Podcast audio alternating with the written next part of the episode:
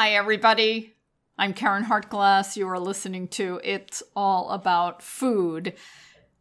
Thank you once again for joining me today. If you're new to the program, welcome. As it says in the title, this program is all about food, and you may not realize how so many things on this planet are connected to our food choices. We try and cover it all. In addition, I became a vegan 35 years ago. I was a vegetarian longer than that.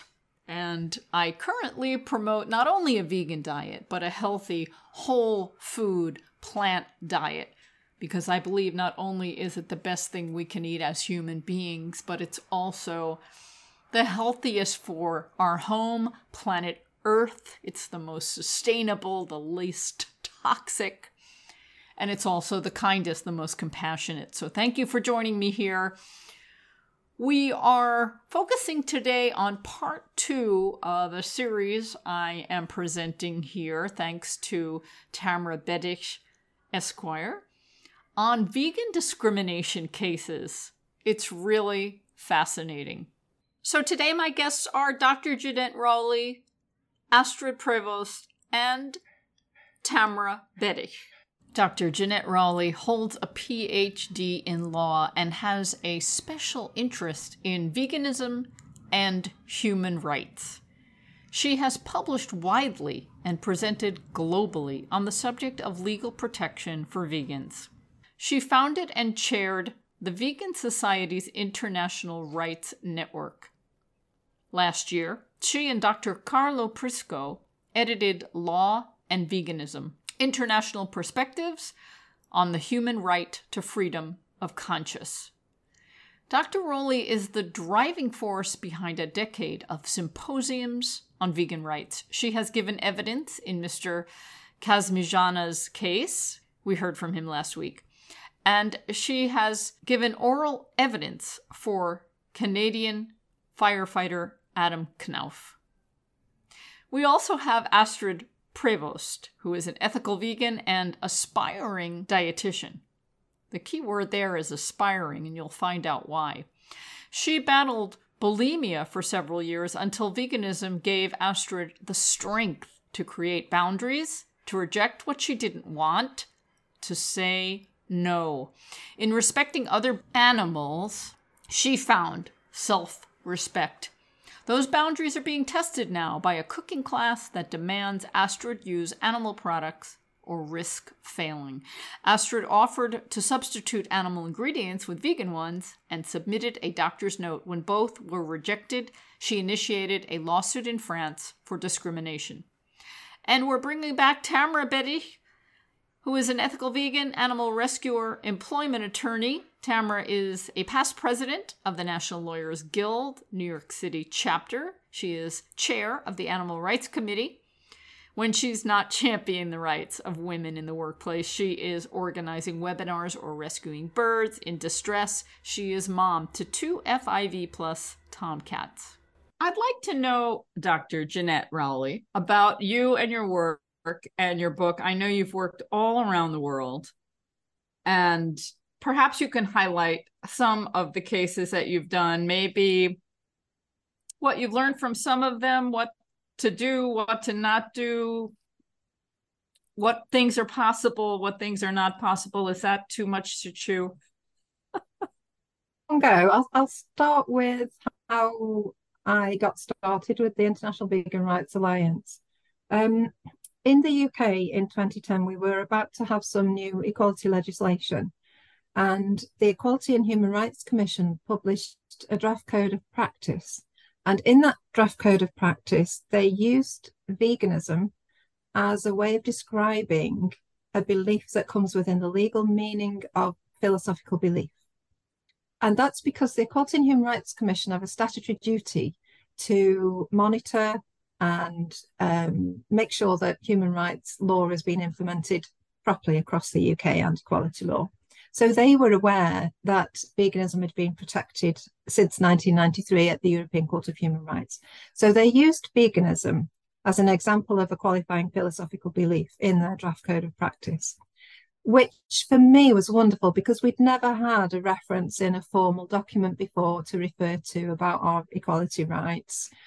Um, but when the final version was published, the vegan examples had been removed and replaced with um, religious beliefs that were qualified under, in, in case law. So I started thinking that well, I was very frustrated and I started thinking that this this isn't right. You know, you've got to have some reference to a philosophical belief because the protected characteristic is religion and belief, not just religion. And the idea of philosophical belief is less well known, less understood internationally and nationally. And I just felt we really need to um, bring to the foreground more protections for philosophical beliefs and particularly veganism. And I wanted vegans to have some uh, proper authoritative guidance and some knowledge. So from then, my animal rights activism changed into vegan rights activism. And I started looking into human rights law. I founded the uh, International Vegan Rights Alliance, and I just set about um, supporting vegans from then on. So we've had annual conferences, we have a, a declaration that's been standing now for about 13 years, uh, 11 years.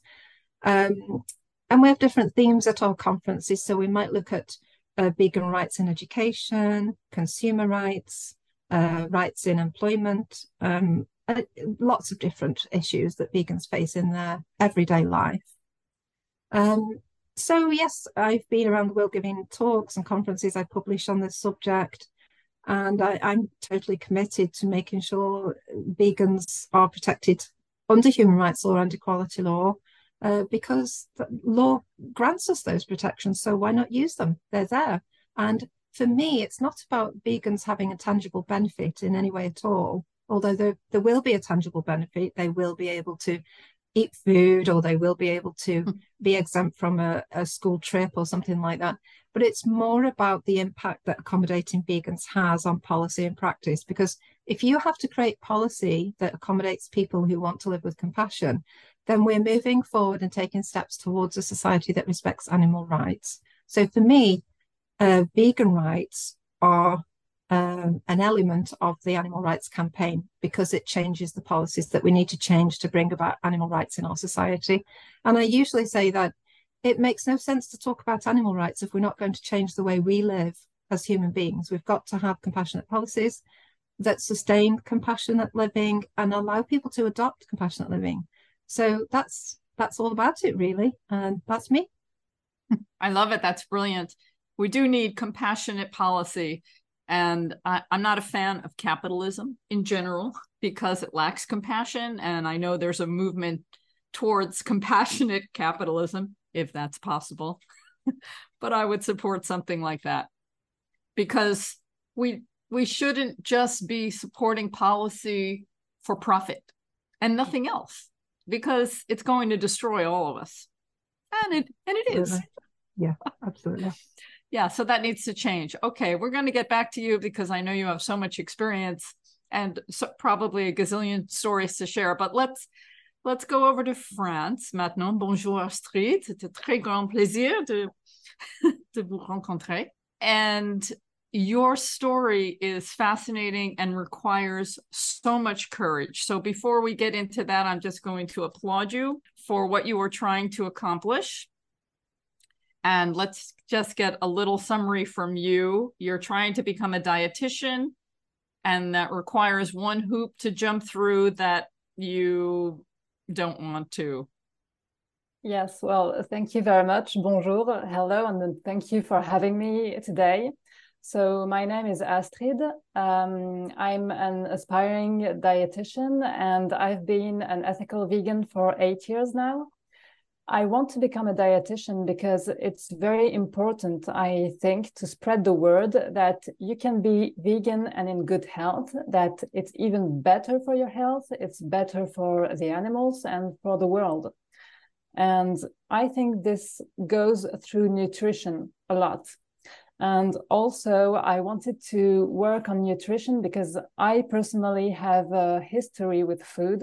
I used to be bulimic to mm. struggle with bulimia.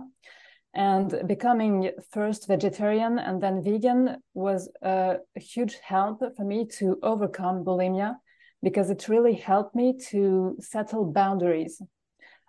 From a very young age, I totally understood where meat came from. I understood it was animals, dead animals that we well that were that suffered, and I totally disliked it. But I never dared to say anything. I didn't dare to ask to become a vegetarian because I wanted to fit into the mold and so I forced myself into eating animals. And when I became a vegetarian, and then when I learned about dairy and eggs, I also, uh, well, I just became vegan to be logical with myself. Uh, it totally helped me to overcome bulimia because this was allowing myself to say, okay, I don't want this. And whatever you think about me, I won't accept this for myself. Um, and so to come back about the dietitian degree, there is one exam that you may take that you must take when you are taking this dietitian exam it's a cooking class basically and in this cooking class in france they compel you to use animal products i've asked not to use animal products they said no i had a doctor's note saying that i shouldn't use animal products because of my history with food and that it reminds me of two bad memories and first of all, they accepted. And then, like 10 days later, I got a note, I got a call actually from the administration telling me that this was not possible and that everyone should take the same exam with the same ingredients. So, well, obviously, I asked myself a lot of questions at first and I didn't know what to do. But then I decided to bring my case into justice because that's not fair. And that's not fair to me that's not fair to animals and that's not fair to other vegans so yeah that's my story i just want you to know i'm sending you a big hug i just want to hold you for a moment because what you're doing is so courageous I have a history in France, and I can't say I, I understand exactly what you're going through, but I understand a lot of it. So I lived in France, in Aix-en-Provence, from um, 1992 to 1996, and I was the only vegan I think, in the country. there must have been others, but they were all in the closet. And uh, it was it was challenging, but you know, I could get away with it because I was a crazy American. And you know, everybody would laugh at me and you know, and they would invite me to dinner and they were happy to make me, you know, their pasta with olive oil or whatever and and they were very uh, welcoming and accommodating because I was not changing their culture or who they were. And the French are so connected to food and culture and doing things right and raising children in the white in the right way. There are expressions in French about raising your children correctly. And if you don't, it's just the worst thing possible. It, there's just so much entwined with it. So I really applaud you for your bravery and you have to go through with this. Thank you very much. And and i have it's just, just a story. It doesn't even have to do with food. But i was enrolled in the university d'aix-marseille the uh, marseille aix-en-provence university. I did it. One reason was to have a student visa so i could stay legally in france but also um, i was i was enjoying studying. So I was at the Aix-en-Provence campus, which wasn't, I think, as good as the Marseille campus. And I was taking music classes and German classes. And this was around the time where there was a new anti smoking policy in France, where you weren't allowed to smoke on campus, and everybody was smoking everywhere. and I was the crazy American who came from a place where you couldn't smoke in a lot of places and I was really crazy at that time when I would travel in the airports, which didn't allow smoking, and I saw somebody smoking. I would go up to them and say, you know, smoking isn't allowed here, and they would ignore me, and I would take the cigarette from them. I wouldn't do that now. I mean, it, it's so dangerous, and unfortunately, nothing happened to me. But that's who I was back then. And I went to the the principal or the president of the university at the Aix office and told him, you know, people are smoking here and it's against the rules. And he was basically like, you know, I don't care. And that was the attitude. And I have a feeling that even the policies that may be helping you in some way, most people just ignore and they get away with it for a long time until somebody like you comes along and not only changes it but helps people understand why it's important to change because it is important and it it isn't it really isn't about the french and who they are. The french are wonderful and have brought so much to the world. They there's just got to be a way to, to educate them and help them open their hearts and realize we all need to move forward to a better place. It's hard. Yes well actually i think it was a lot of ignorance what happened to me and why they wanted to force me to cook with these animal products because well at first when they when the administration called me back to tell me it was not possible to cook without animal products they thought it was because of allergy. Because you know on a medical certificate in france the reason is not written down because that's medical secrecy. They shouldn't tell why uh, you are well you must do something or not do something. So they couldn't think about any other reason than allergy for someone not to want cooking without animal products. So they they suggested that I could cook with uh, uh, whole equipment to protect myself from the the animal product, thinking I was allergic. But I told them no, that's not the problem. I don't want an equipment. I don't want to cook animal products, and they were like lost, totally lost. They didn't understand. Yeah, they don't understand. I had a friend tell me that when we talked about foie gras, he was absolutely convinced that the ducks and the geese enjoyed being fed with a tube being shoved down their throat. He said they all run to be fed. They must like it. Yeah. It's uh it's very difficult to change your foundational beliefs. So Jeanette, I'm just wondering have you been involved in anything like this in any of oh. your cases around the world? I deal with over 300 um, issues from vegans every year. So I've, I've dealt with thousands now at this point in time. But what's exceptional, I think, um, in Astrid's case is the relationship to the um, eating disorder that she was experiencing previously. And I, I, I think that that's not, you know, related to the legal elements, but I think that's that's very new to me. And Astrid and I were having a conversation this morning, and I, I was I was talking about the significance of that for other people who've got eating disorders. Um, people might be assisted by this in ways we can't imagine. Uh, you know, once she publicizes the information, I, I think it's wonderful that she's identified that there's a relationship between what's going in the body and the actual eating disorder and, and how she's come to this position now that that's the fascinating difference for me in this particular case. I, I, I have dealt with vegans with eating disorders before, but they're already vegan. And the reason I'm involved is because their rights aren't being respected when they're in hospital or when they've been treated. Um, but that's that's because they were already vegan and their veganism has been taken as a, a restrictive diet and a component of their eating disorder. But but this is a new um, an interesting case uh, for me. Is bulimia going up in France or is it becoming more well known? I don't remember cases of it when I was living there in the 90s, but could be nobody was talking about it. Well, it is quite well known. It's more anorexia that is uh, that is well known here. And when I was a teenager, um, I remember every teacher was very afraid that uh, the young ladies would become anorexic because you know we wanted to look like models or whatever. So there was a lot of prevention uh, towards anorexia, but not so much bulimia. But still, it is known. Let's say there's a a belief that French people, especially French women, are slim and don't get overweight. And I found I, I, wasn't collecting any data, but I remember seeing all of these women uh, to a certain age that were overall relatively slim.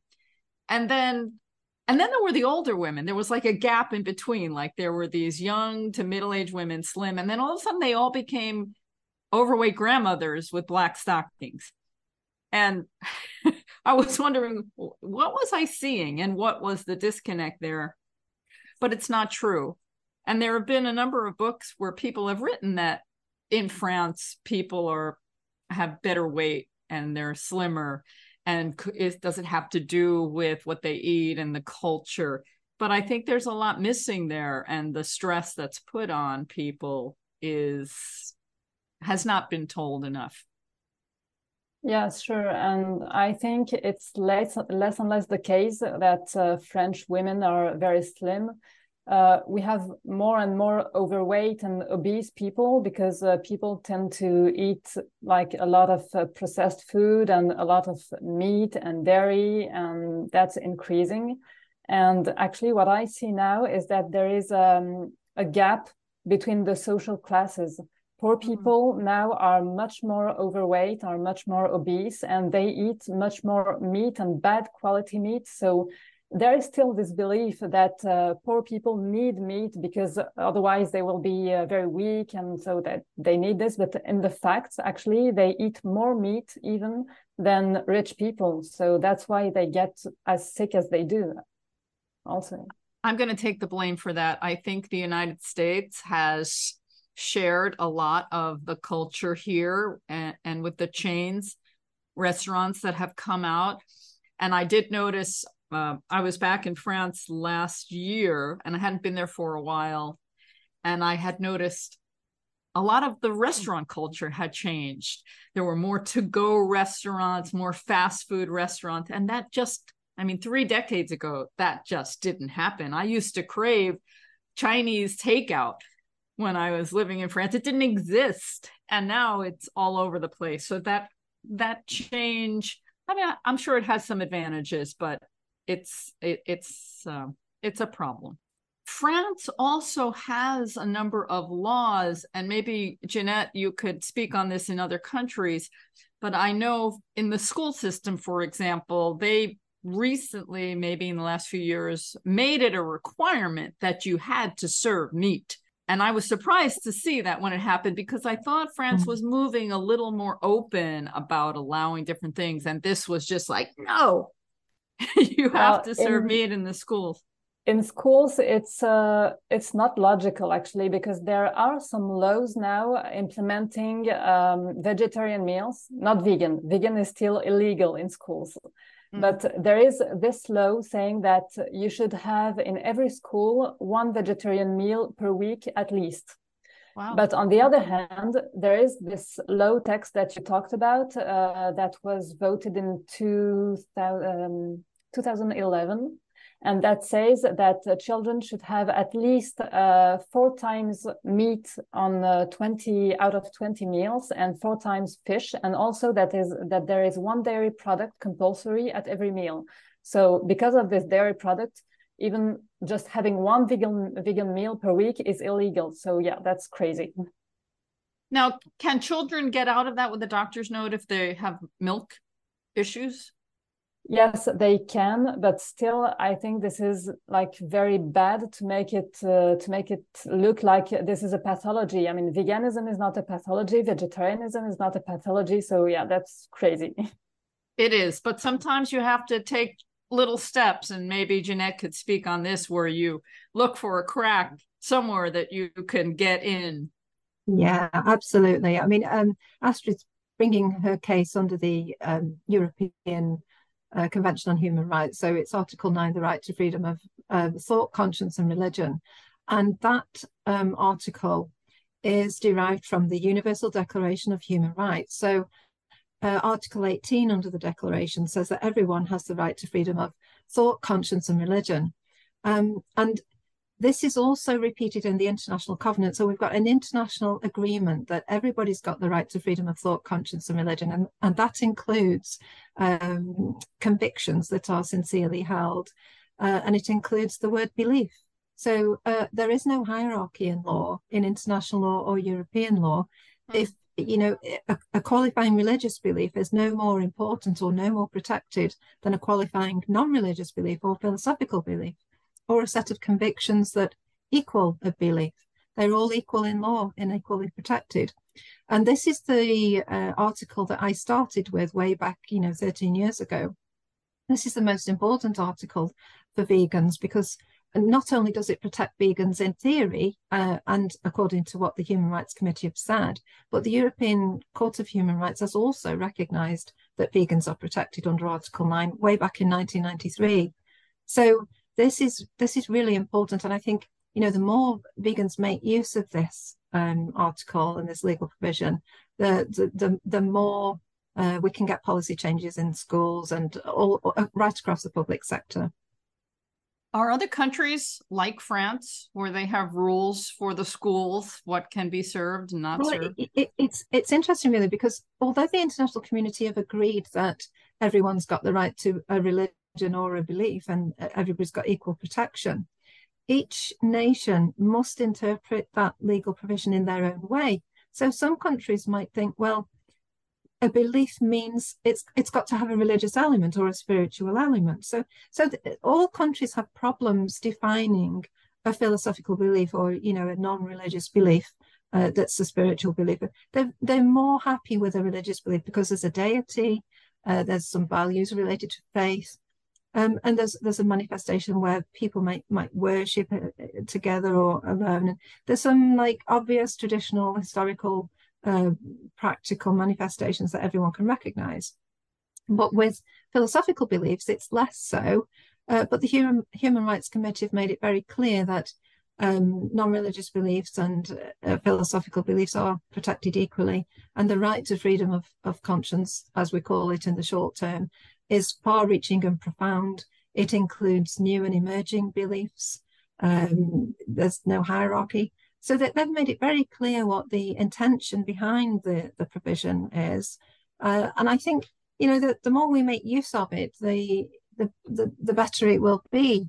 Mm-hmm. In Austria and Germany, um, the protection of belief in their constitution doesn't include, uh, well, it didn't include veganism for a really long time because they had a special word for it and it, it basically meant a world view. You had to have a world view if it wasn't religious.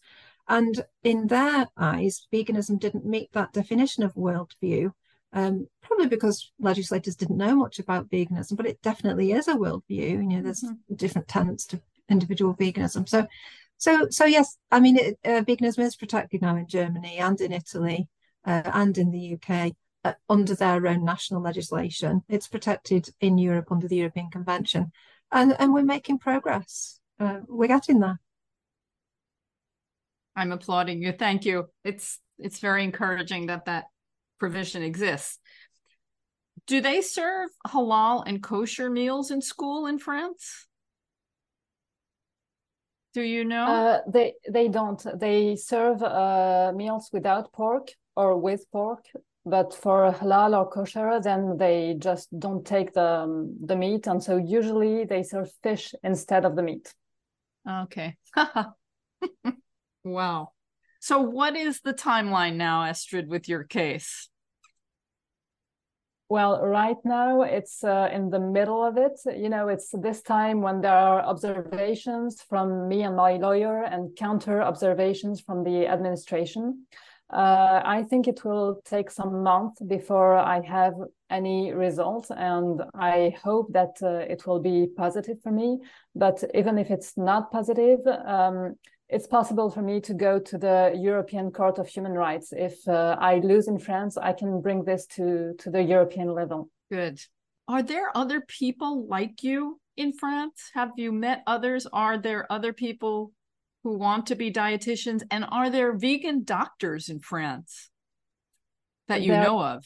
there are very few, very, very few of them, uh, but there are some, and there are some vegetarian or vegan dietitians. But from, well, the ones I know, they just let it go for the day of the exam and they think to themselves, okay, I'm just going to conform on the day of the exam and tell me, well, do as I'm done, as I'm told.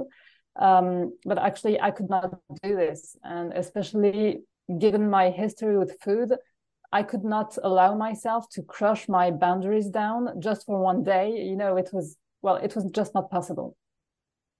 I understand. I'm just curious about the the vegan doctors and what they are allowed and not allowed to do with their patients. Because, for example, if you had someone come in who had type 2 adult onset diabetes and you knew you could advise them to have a certain type of diet, are they allowed to even mention not eating animals in well, their here doctors don't speak so much about food actually they they're mostly about treatments and medicines but it's mostly the dietitians who give food advice. Mm. and well i don't know about the other dietitians practices so i don't know if they allow themselves to to give advice to for people to cut meat or at least to eat a lot less meat or not. But what we are told in the in the classes is uh, that meat is very important that dairy is necessary. So you know it's still like we are very late actually. Well i know in the united states our medical doctors don't get much nutrition training if any and many people rely on their doctors for health information and it's just fascinating that the doctors don't know anything and yet we go to them. What should i eat to improve my health? There's a big disconnect there and we're working on in the united states to change that and i'm sure it's similar around the world Jeanette, do you work with people in the medical community around the world?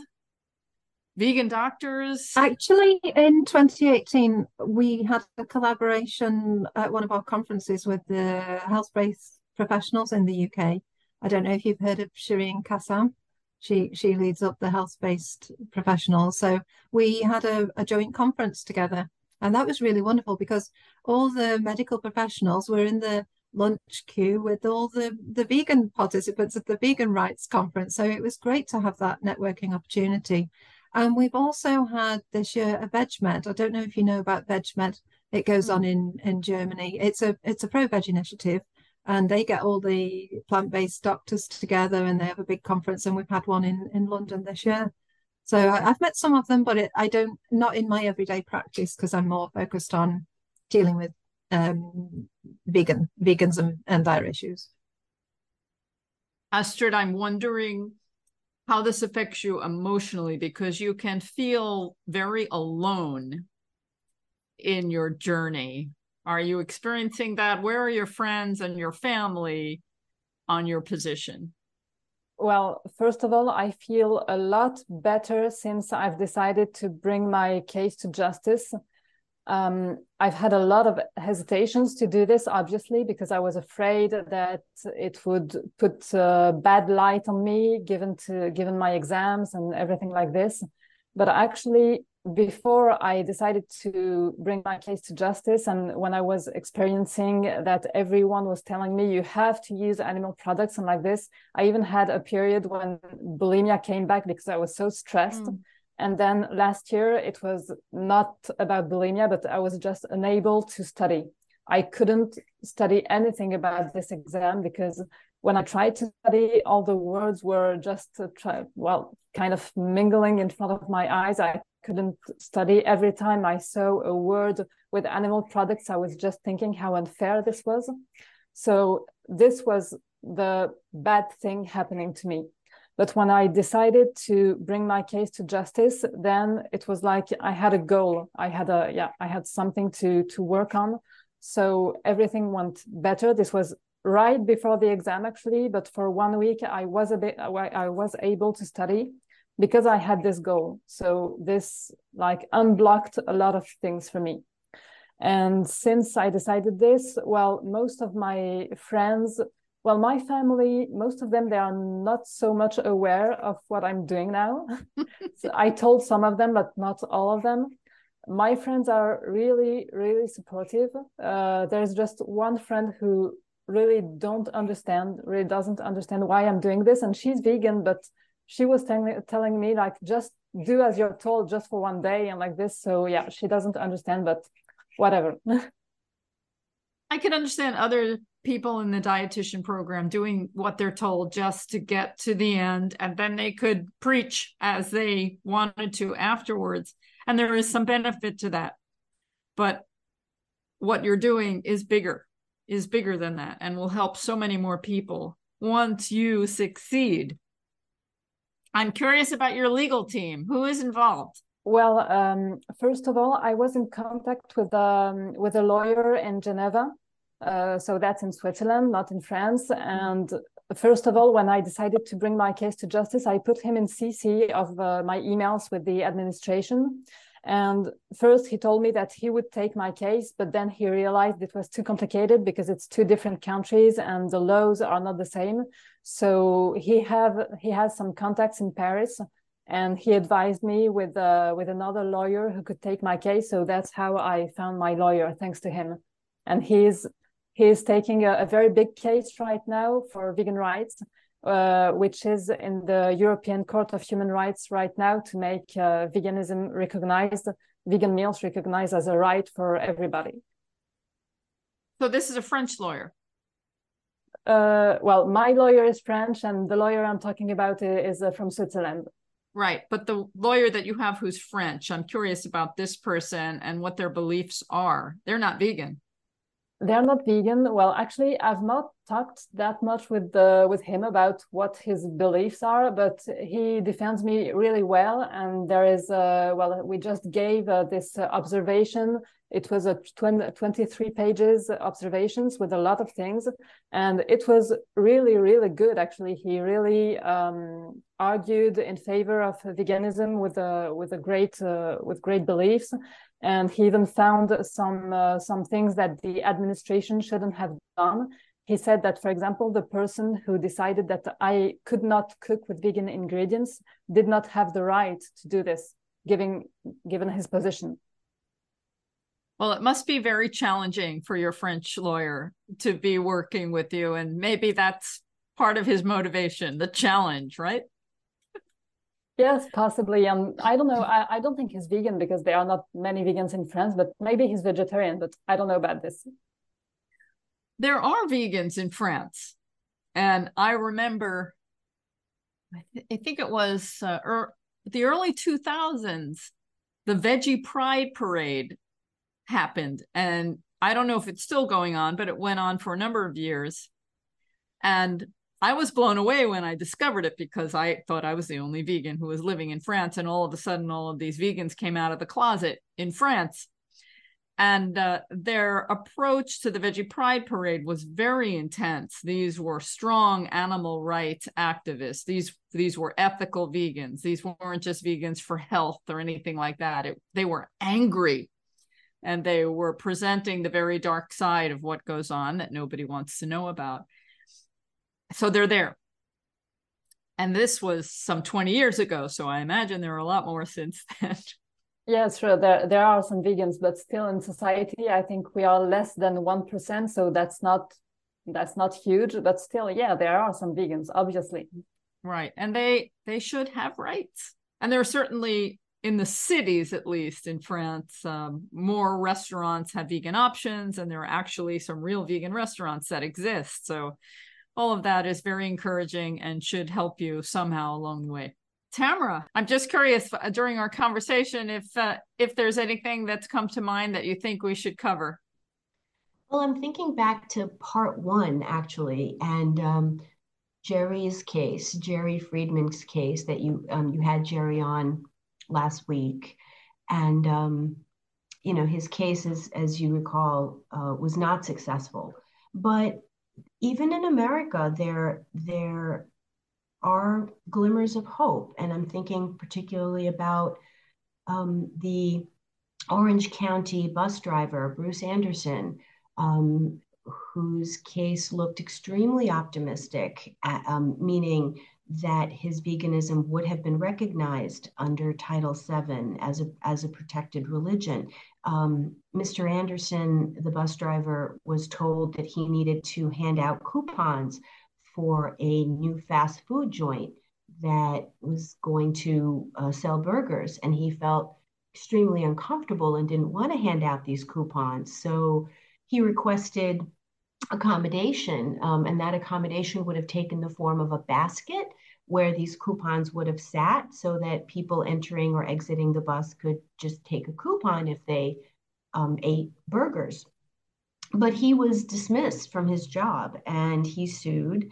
Um, and his case was was going very well. This was the 1990s, um, and he settled before the court uh, before the court reached a, a, determination on his Title VII claim. Um, and then subsequently, there was a case of uh, Sakile Chenzira, and that was in the Southern District of Ohio. Now, that's a 2012 case. Um, Ms. Was a hospital administrator um, and a customer service rep, and she did not want to take a vaccine. Again, it looked like that court in Ohio would have determined that her ethical veganism deserved the protection of a religion. But she settled her case as well mm. before the court actually ruled on that issue. So I did want to to add these um, these uh, glimmers of hope and and you know um, the silver lining to Mr. Uh, Friedman's case. Okay, I'm curious, and I, I'm not sure if it's different around the world, but is there a difference in law in terms of precedent if people settle versus going to trial, and and its impact on future cases? Well, if you settle something, then there isn't a precedence, and um, and precedence is pretty geographical, right? I mean, it it the higher up you go, the the broader the precedence is. So so if you're appealing, um, if you if you lose on your local at your local level, and then you appeal that case and you win, um, in this case, let's say under First Amendment or under Title VII, if you win that recognition that veganism should be a recognized, albeit secular religion and should be protected as a religious belief, then that would have precedence um, in the area in which you got that decision. Now, obviously, if you got a decision like that at the Supreme Court, then it would set enormous precedents throughout the land. Hmm. I want to get back to Astrid and your focus on animal rights or or your focus on your belief as being something that should be respected versus looking at veganism for health because i'm imagining that someone might say it doesn't matter what you believe it's necessary to consume animals for survival. Will they throw that back at you? And have you considered that? Well, they didn't actually. Um, that's uh, that's funny because many people in France still believe this, but they didn't bring this uh, argument on the table. But the argument they gave me was first of all that it was not possible to adapt the exam. And the the, administ- the administration said it was compulsory for every student to cook the same recipe. But actually what i told them is that they could either give me another recipe or they could give me the same recipe but with adapted ingredients with vegan ingredients I mean, I I can cook a bourguignon, a vegan bourguignon. If you give me the right ingredients, I can make it vegan. But if you only give me beef to cook the bourguignon, I cannot cook it, cook it because I won't touch the beef. That's it. So that was one argument. And also with my teachers, one of, one of my teachers told me, yes, but you should be able to adapt yourself to every patient, and all of your patients won't be vegans. So you should be uh, able to adapt yourself to everyone. Well, first of all, knowing how to cook beef or chicken or whatever won't help me to adapt to my, to my patients. And then the reverse case is not true. Uh, like omnivore, well, doctors or uh, dietitians who are not vegans are totally ignorant of veganism. And usually, what they tell vegan patients is you should eat meat and you should eat dairy. Otherwise, you will have uh, a lot of uh, lacking nutrients and you will die in the end and like this. So, that's not fair on this end either. You are not just courageous, but you're very smart. We need people like you. you. Yes. Jeanette, I'm wondering, uh, does that get confused in some of these vegan cases? This thing where humans need to consume animals? Uh, no, I haven't. Uh, I've not come across a case where a vegan is uh, requesting accommodation and then they met with this kind of argument. I think in the UK we're probably a bit more ahead. So we've had um, vegan accommodation for some time now. So if a parent of a school pupil isn't happy because the the quality of the vegan food isn't very good, the argument isn't so much about there is no vegan food. It's more about I've had baked potato and beans three times this week and it's not good enough. You know, so so mm-hmm. it's more in the beginning, it was all about the public sector must provide food for vegans. It was all about provide food for vegans because they weren't. But after many, many years now, and obviously we we have it established and confirmed in equality law that we we are protected. It's more about quality now, the quality of the food. Astrid, are there vegan groups in France? I know there are some animal rights groups, but for example, we have meetups I don't know if meetups is a thing outside of the United well, States. We have some vegan organizations. There, there is obviously uh, L214, L214, that is very well known, uh, and that revealed a lot of, uh, of things in the uh, slaughterhouses.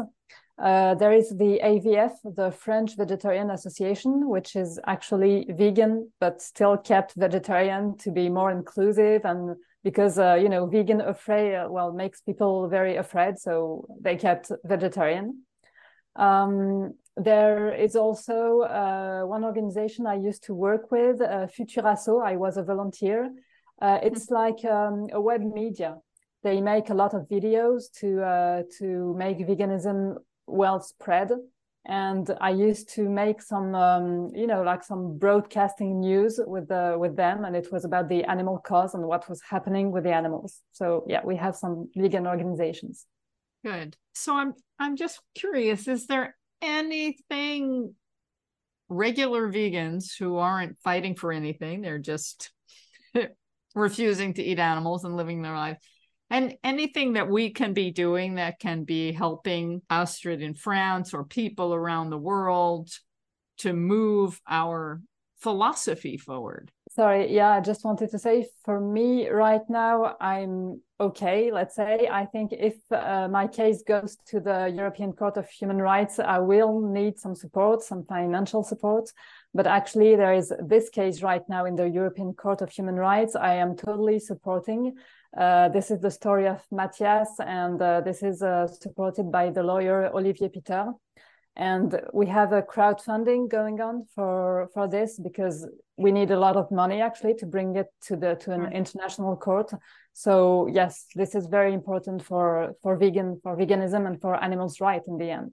I suppose you could share a link with me to the crowdfunding site.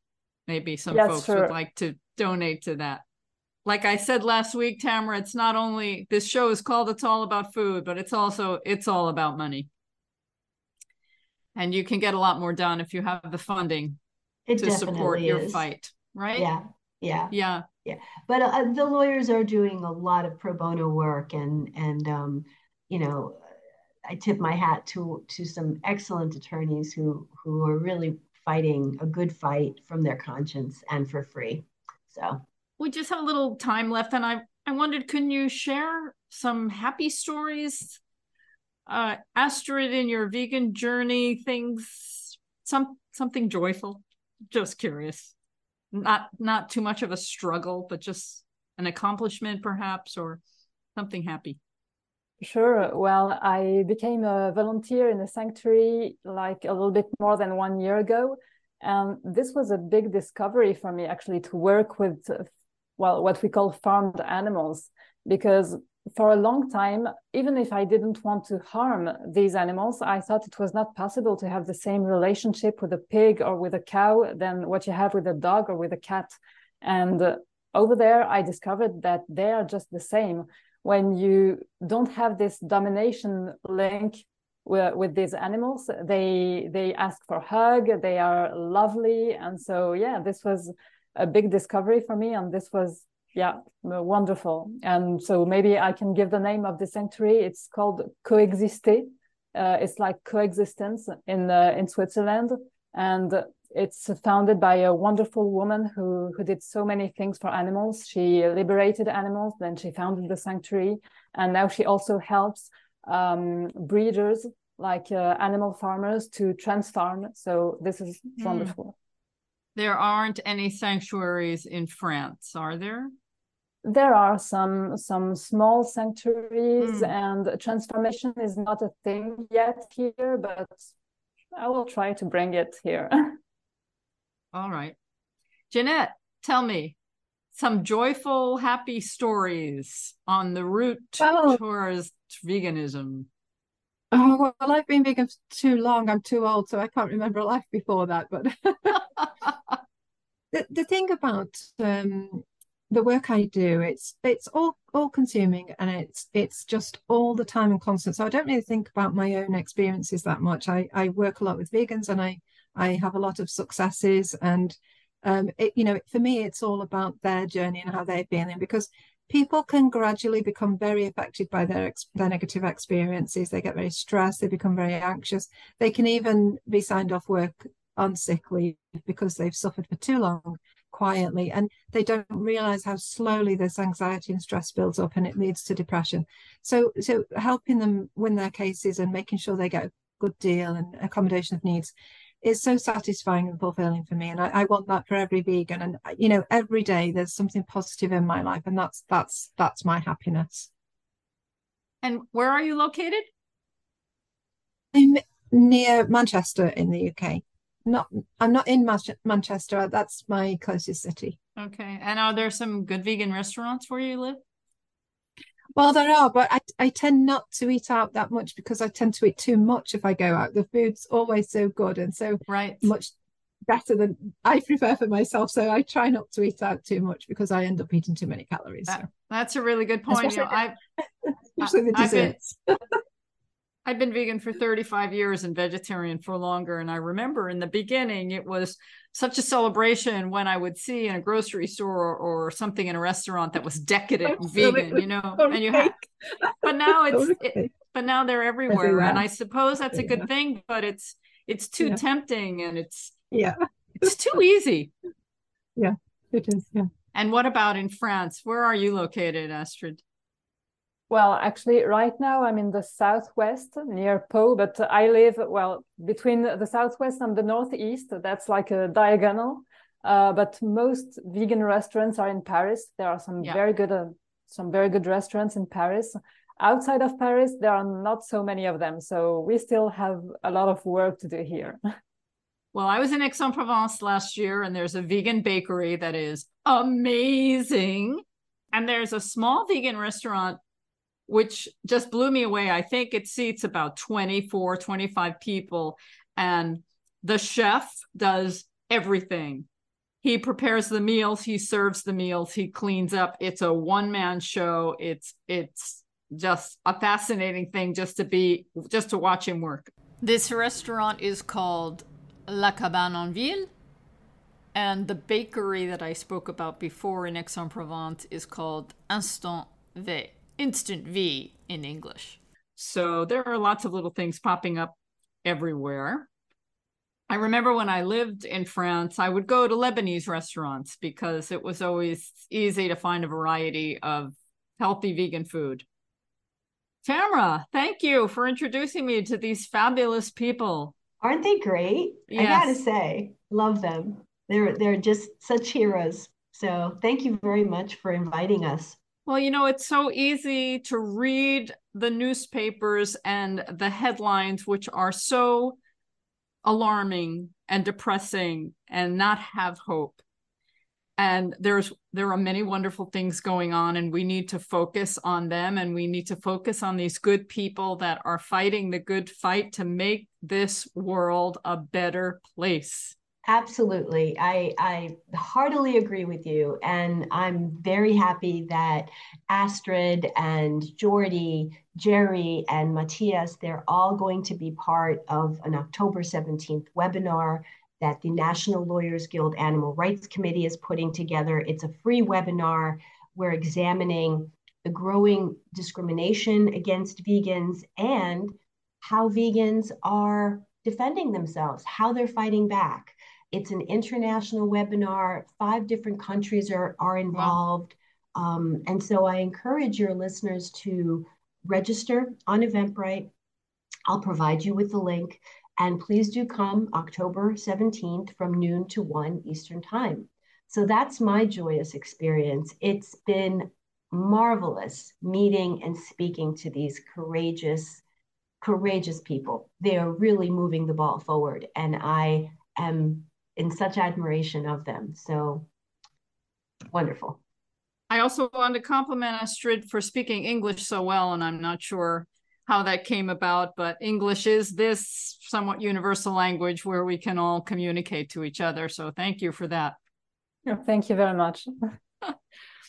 I also wanted to mention just briefly I started a vegan podcast in French this year with a woman in France, and we haven't promoted it yet. We're just um, recording our episodes, and we want to have like a foundation of episodes before we launch it and promote it. And perhaps sometime in the future, we can talk to you about your work, Astrid, en français. And avec, avec plaisir.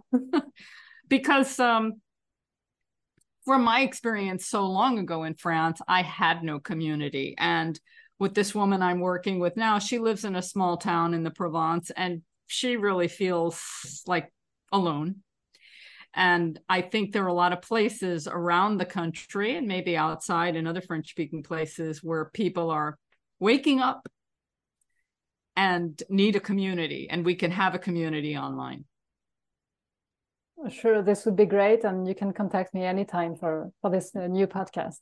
Okay, very good. Well, I look forward to following your case and really sincerely wish you the very, very best. Yeah, right. We're all putting our hands in prayer here. Dr. Jeanette Rowley, thank you for joining us. Astrid Prevost, thank you. Tamara Bedić, thank you. I really enjoyed speaking with you. You're wonderful, Caryn. Thank you so much for having us. Thank you. Enjoy your days wherever you are. And I hope to meet you all in person at some point. Give you a big hug. Thank you. Thank you. Bye okay, bye bye. Ciao. Thank bye. you. Bye. bye. Thanks for joining me today, everybody. I really appreciate you being there and caring about our planet and our food choices. Thank you. I'll say it again. Thank you. I'm Caryn Hartglass, you can find more about me at Responsible Eating and Living, the nonprofit I co founded with my partner Gary De Mattei. You can send comments to my email info at realmeals.org. Next week, we're going to be talking about menopause and all that's wrapped around that before and after it happens. And this is a program for everybody. And guess what? The way we experience menopause is connected to our food choices. So we'll be talking about that. And I hope you'll join me then. In the meantime, everybody, have a delicious week. Bye bye.